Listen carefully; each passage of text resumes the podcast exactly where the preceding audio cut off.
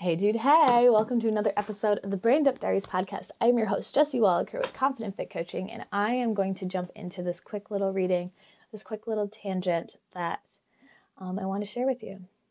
So, this is my love letter to you, my dear listener. My sweet, sweet girl. I wish you knew just how amazing you were at the moment you picked up a weight. I wish you knew just how much people were watching as you chased your dreams. I wish you knew how smart you were as you struggled through schooling. I wish you knew just how beautiful you've always been, even if you didn't see it or allowed yourself to believe it until the number on the scale validated that thought. I wish you would have allowed more people in to support you rather than hiding away the emotions you were taking on for other people because you held space for them to finally be heard.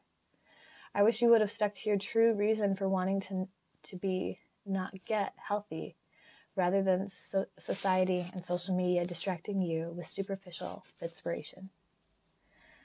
But I'm also glad you went through all of that because you found your true, authentic smile again.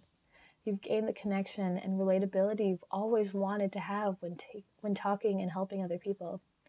And you've finally, unwaveringly, owned up to all the power, ease, joy, and strength to share this unconventional transformation with the rest of the world that so desperately needs it.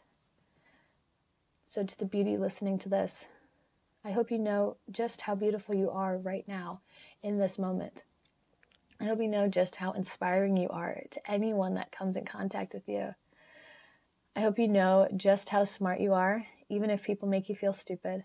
And I hope you realize all the potential you have for this life that you've been given. Whatever you do, Whatever you need, I pray that you don't let years go by struggling alone to figure this out and to reach out for support.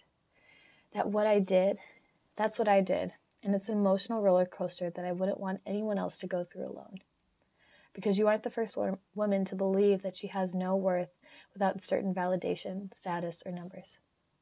But I want you to be the last one in your world so we can stop this vicious cycle together.